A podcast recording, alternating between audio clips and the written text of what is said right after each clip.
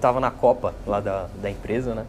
E aí tem um estagiário novo lá na, na área e ele tava lá lavando a mão na Copa.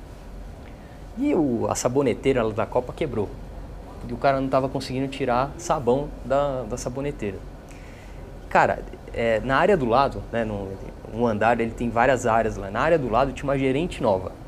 A gerente estava pegando uma aguinha que fica do lado do, da, da pia ali, onde ele estava lavando a mão. E aí, meu, ele começou a bater na, no, no, na saboneteira que nem um maluco e fala, pô, essa merda tá quebrada. Meu, a gerente olhou assim, indignada. E o cara parecia que ele estava em órbita ali, ele não tava, sei lá onde ele estava, menos no trabalho. Ele ficou doido com a saboneteira lá. E aí, é, meu, é certeza, ela olhou assim para ele e tal. Ela não conhece ele, ele também não conhece ela.